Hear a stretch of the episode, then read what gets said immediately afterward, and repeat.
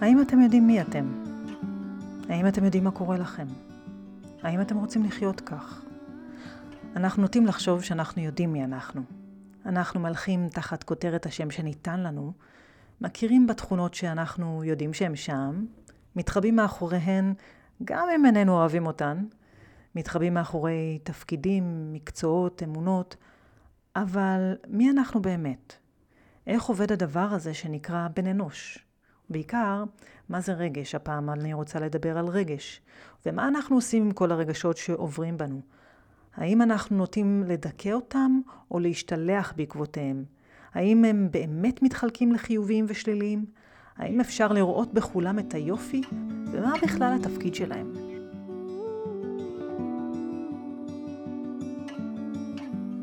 ברוכים הבאים לפודקאסט הירח לא נרטב. שמי שרון חסיד אדמוני, מורה ומתרגלת בדרך הזן, והפודקאסט הזה בא לשתף אתכם בזן בחיי היומיום. ואם הפודקאסט הזה מעניין אתכם, אתם מוזמנים לשתף אותו עם הקרובים שלכם, אולי, אולי זה ייגע גם בהם.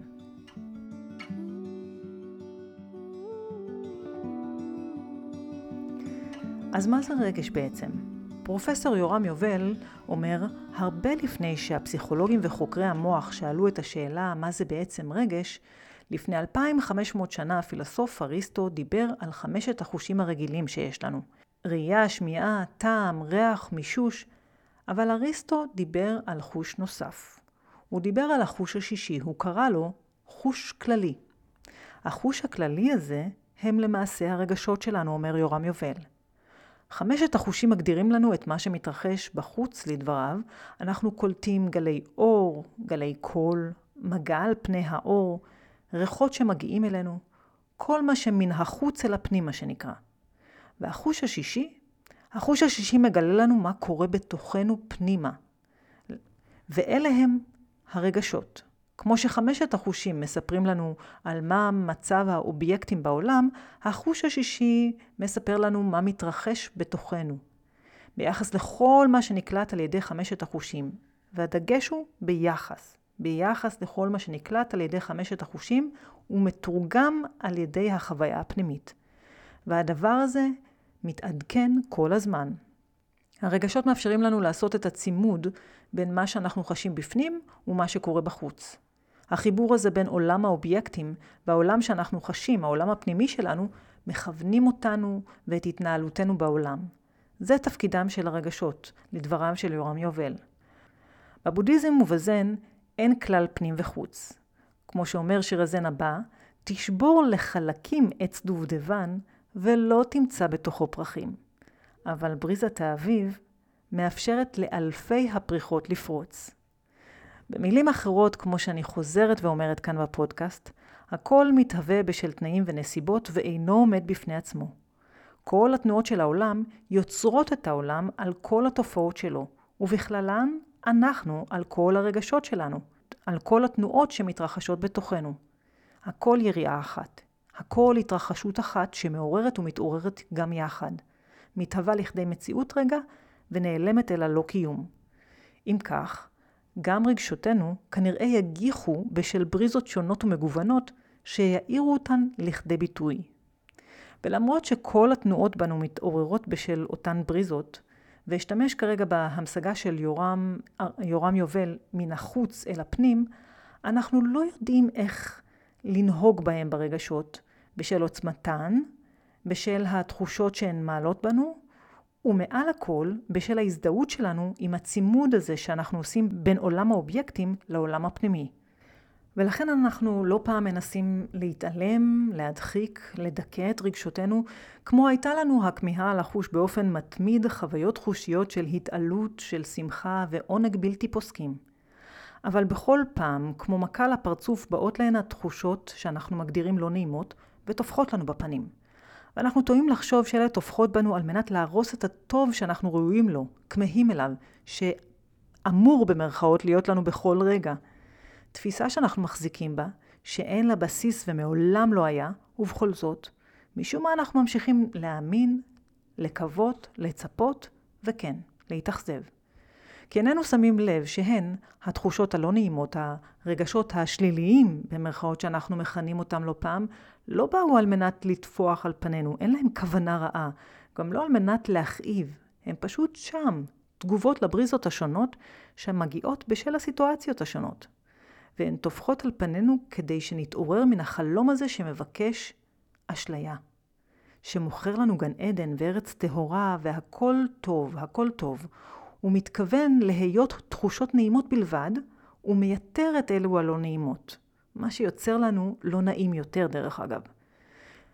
בכל פעם, בכל פעם שעולה בנו תחושה לא נעימה, אנחנו מתכווצים, ואז מופתעים. כאילו איך זה יכול להיות? כאילו לא חתמנו על זה. ובשל הפליאה וחוסר שביעות הרצון מעובדת היותם של הרגשות הללו, אנחנו מאשימים את עצמנו, את העולם, כאילו יש בנו פגם כשאלה מופיעים. כי אם הם מופיעים, אומרת התודעה המפצלת, סימן שחטאנו, אבינו, פשענו. ואנחנו מנסים להיות גרסה טובה יותר של עצמנו, שאין, שאין בה את כל התחושות הללו. אנחנו מנסים לתקן ולשפר את עצמנו, מתעלמים מהעובדה שזה בלתי אפשרי להעלים את התנועות הרגשיות הללו באשר הן. הן הרי משאבי רוח, ואנחנו עדיין מנסים. הרגשות הם קשת שלמה. מנעד רחב הנע מן הנעים אל הלא נעים, מהלא נעים אל הנעים, כתגובה לכל מה שמגיע מן החוץ ומן המאוחסן בתוכנו. כרגע אני משתמשת בהגדרה הזאת חוץ ופנים רק לשם הדגמה. ואין בתגובה הזו בין אם היא נעימה לנו או לא שום פגם. אז למה הציפייה הזו לטוב ומיטיב בכל רגע מופיעה? מדוע למרות כל הפעמים שחווינו רגשות על כל גווניהם, נעימים ולא נעימים, אנחנו לא מפנימים כבר, משוכנעים כבר, מסכימים כבר, מפסיקים להתווכח כבר, שכנראה אלה הם הפנים השונות של מה שאנחנו מכנים רגש, או במילים אחרות, מופעים שבאים והולכים, מופעים לגיטימיים יש לומר, בין אם נעים או לא, הבאים כתגובה למה שמתהווה איתנו במכלול של נסיבות ותנאים, ולמעשה אין הנעים טוב מן הלא נעים. והשחרור הנפלא המדובר בעולם הזן והבודהיזם אינו מבטיח לנו את הכחדתם של הרגשות הלא נעימים, אלא את קבלתם השלמה, בלא התנגדות, דחייה או סלידה, בידיעה להיות קשב עדין אליהם, להבין את הסיפורים שעליהם הם יושבים, בחמלה ללמוד איך לבטא אותם בצורה שישמעו, שיניעו קדימה, שייצרו שינוי, התמרה, צמיחה. וזה החופש. זה החופש שאנחנו מייחלים לו, החופש, ה... החופש מהאשליה שאנחנו מחזיקים חזק כל כך, שביום מן הימים נשתחרר מן הכעס, הפחד, הקנאה, הספק, לעולמי עד. אבל זאת האשליה הכי גדולה שאנחנו מוכרים לעצמנו, ואיתה גם האכזבה הגדולה. אבל הלימוד הזה הולך עמוק יותר. כשנשאל הבודה מהו טבע הבודה ומי זוכה בו, ענה הבודה, כל הדברים בעולם ריקים מקיום עצמי נפרד, כל הדברים. ומשום כך, כל הדברים על פני הכדור הזה הם בעלי טבע בודה. כולם. אזי הכלב, החתול, הענן, אנחנו הכל. הכל טבע בודה. וכשאנחנו שומעים את המילים הללו, אנחנו אולי מבינים את כוונתו של הבודה, אולי לא, אבל אנחנו מתרצים איכשהו. בסדר, חושבת התודעה לעצמה, כלב בודה או בעל טבע בודה. בסדר. אין לי בעיה עם זה, אומרת התודעה לעצמה. אני לא מבינה מה זה אומר, אבל אולי יש שם סוד מסתורי שאינני יודעת לפצח. ואגב כך היא יוצרת את הקדוש, המואר, הנעלה וכולי, עוד הפרדה מן ההפרדות, עוד אשליה מן האשליות. אבל שוב היא חוזרת ואומרת, אין לי בעיה עם זה כאילו היא מאשרת. אבל כשאומרים לנו שכל הדברים טבע בודה, משמעות הדבר שגם כעס, זעם, קנאה, פחד וחרדה, גם הם בעלי טבע בודה או בודה, כאן אנחנו מאבדים את זה. או שאנחנו מאבדים את קצה חוט ההבנה שלנו, מתבלבלים לחלוטין, ואולי ננסה להעמיק ולברר, או שאנחנו מאבדים עניין, ועוזבים את הלימוד המטורף הזה, שלא מוכר לנו שום דבר טוב, שנשמע הזוי. כי מי, מי רוצה טבע בודה שהוא כעס? מי רוצה להסכים לפחד ולראות אותו כמשוחרר? איך משוחרר, שואלת התודעה הסרבנית המקטלגת את העולם לשניים, ומנסה להוכיח את צדקתה. רק טוב מטוב, היא אומרת. רק נעים, רק התעלות, רק זה. זו הגרסה המשופרת שלנו. והיא מנסה לשכנע. חוויתם אותם, את הכעס, הפחד, הבלבול, אתם חסרים. היא מנסה להטיל פגם. תשתפרו, היא אומרת.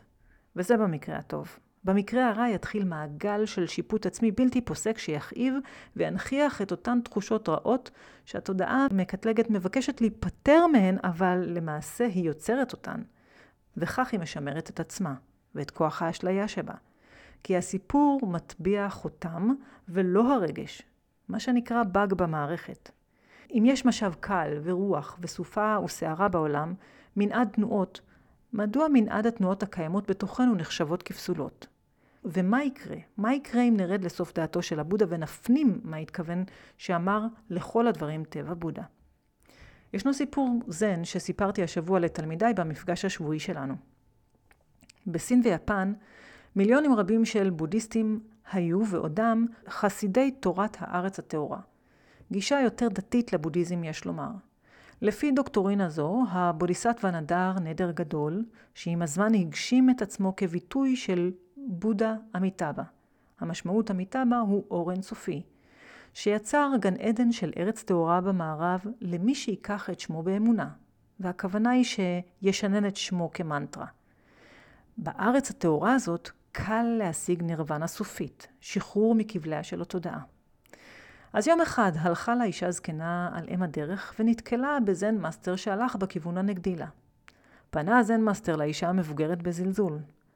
את בדרכך לארץ הטהורה, סבתא, אה? היא הביטה בו והנידה את ראשה בשליל, לשלילה, וענתה, לא שם. הבודהה לא בארץ הטהורה. מופתע מתשובתה של האישה הזקנה, שאל המאסטר, אם כך, היכן הוא? היא טפחה פעמיים על ליבה והמשיכה בדרכה. מאסטר הזן פקח את עיניו לרווחה בהערכה ואמר, את, את בעצמך הארץ הטהורה האמיתית. אז איפה הבודה? ואיפה השחרור המיוחל? והאם הרגשות הם בודה? האישה הזקנה טפחה פעמיים על החזה, מכוונת אל ליבה, אל המקום בו היא נוכחת. לא מילים יכולות להגדיר, לא הסברים. שתי טפיחות על החזה והבודה נגלה בלב. ואם הבודה נגלה כאן, בתוכנו, בלב, בלשד עצמותינו, הרי שהוא מגשים גם את הרגשות הנעימים, אבל גם את אלה שלא. הכעס, השמחה, העונג, הפחדים הכי גדולים שלנו. כולם בודה. איך? הם מהדהדים בנו בשל בריזות שמעוררות אותם. מן החוץ והפנים, שוב אשתמש בהפרדה רק לשם ההדגמה. כולם משוללי קיום עצמי ונפרד, כך שהם לא עומדים בפני עצמם. כולם מקבלים צורה ופושטים אותה כשאנחנו לא אוחזים בהם. הם כולם משוחררים מכל סיפור. הם לא באים עם הסיפור, משוחררים להיות ולשכוח. משוחררים מעצמם, מעצמי שיצרנו להם. בודה או לא? הם לא באו להותיר חותם. לא להוכיח את צדקתם על פני רגש אחר של מישהו אחר, לא להשמיע את צעקתם כי הם לא נראו או נשמעו. אף לא אחד מאלה.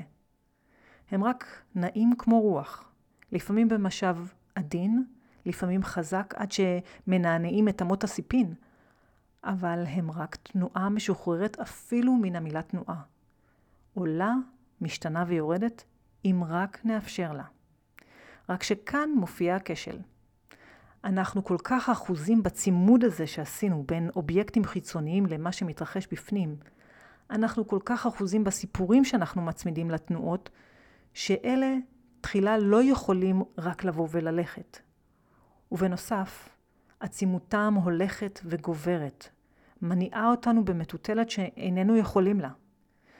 כי היא אוטמת את החושים שלנו מלראות ולשמוע, להריח ולטעום ולהבחין.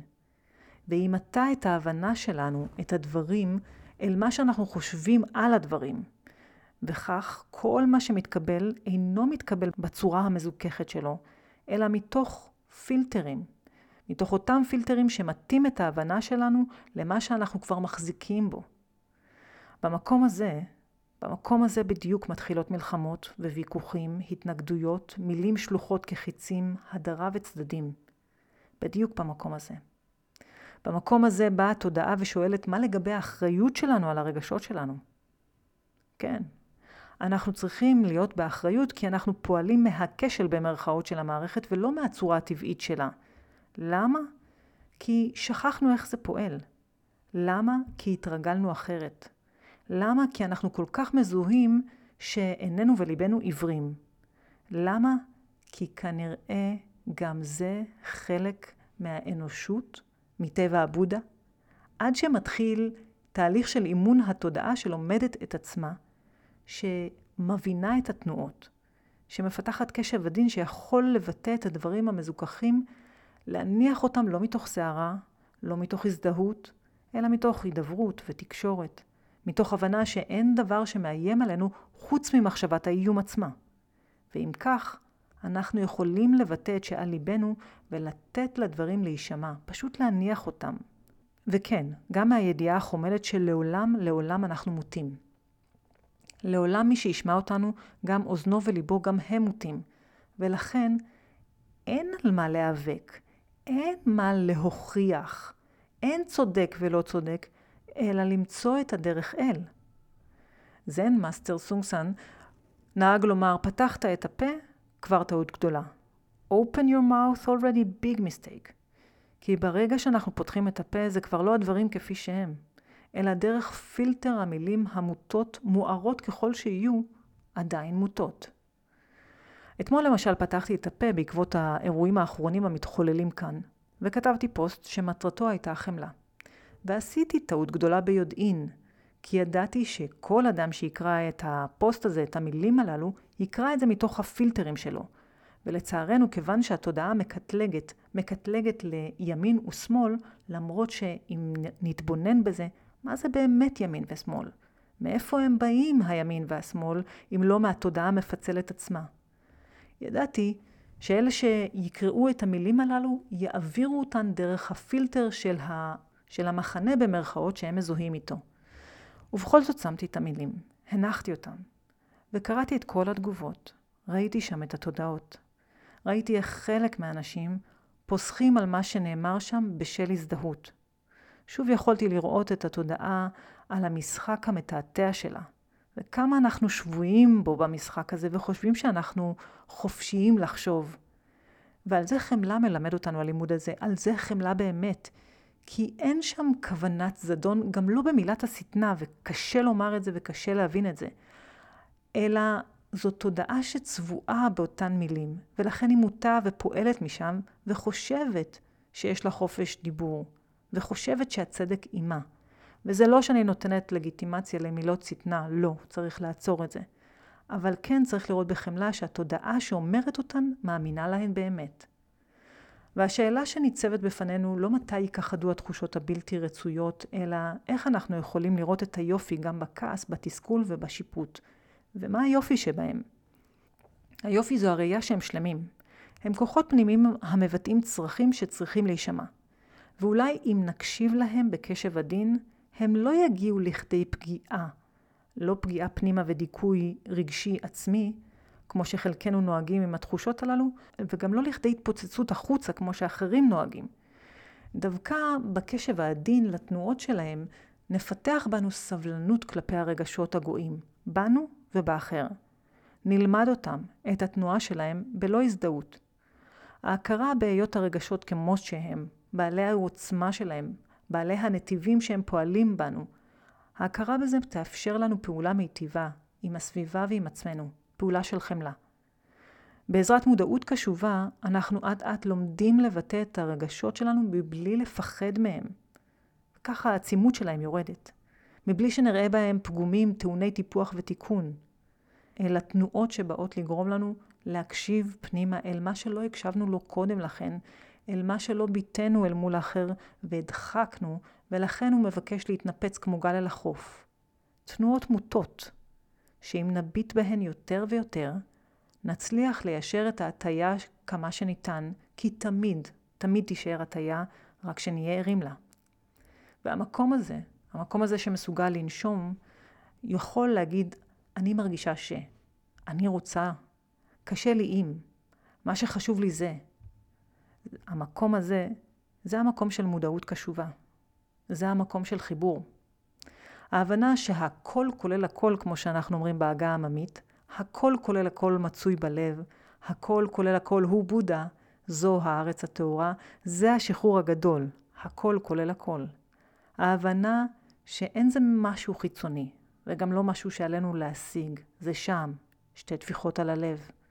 האישה רק הולכת בשביל, היא לא מחפשת אחר רעיון כלשהו, לא מנסה לייתר או להוסיף, היא לא מחפשת אחר הבודה, גם לא אחר חופש. come what may, יבוא אשר יבוא.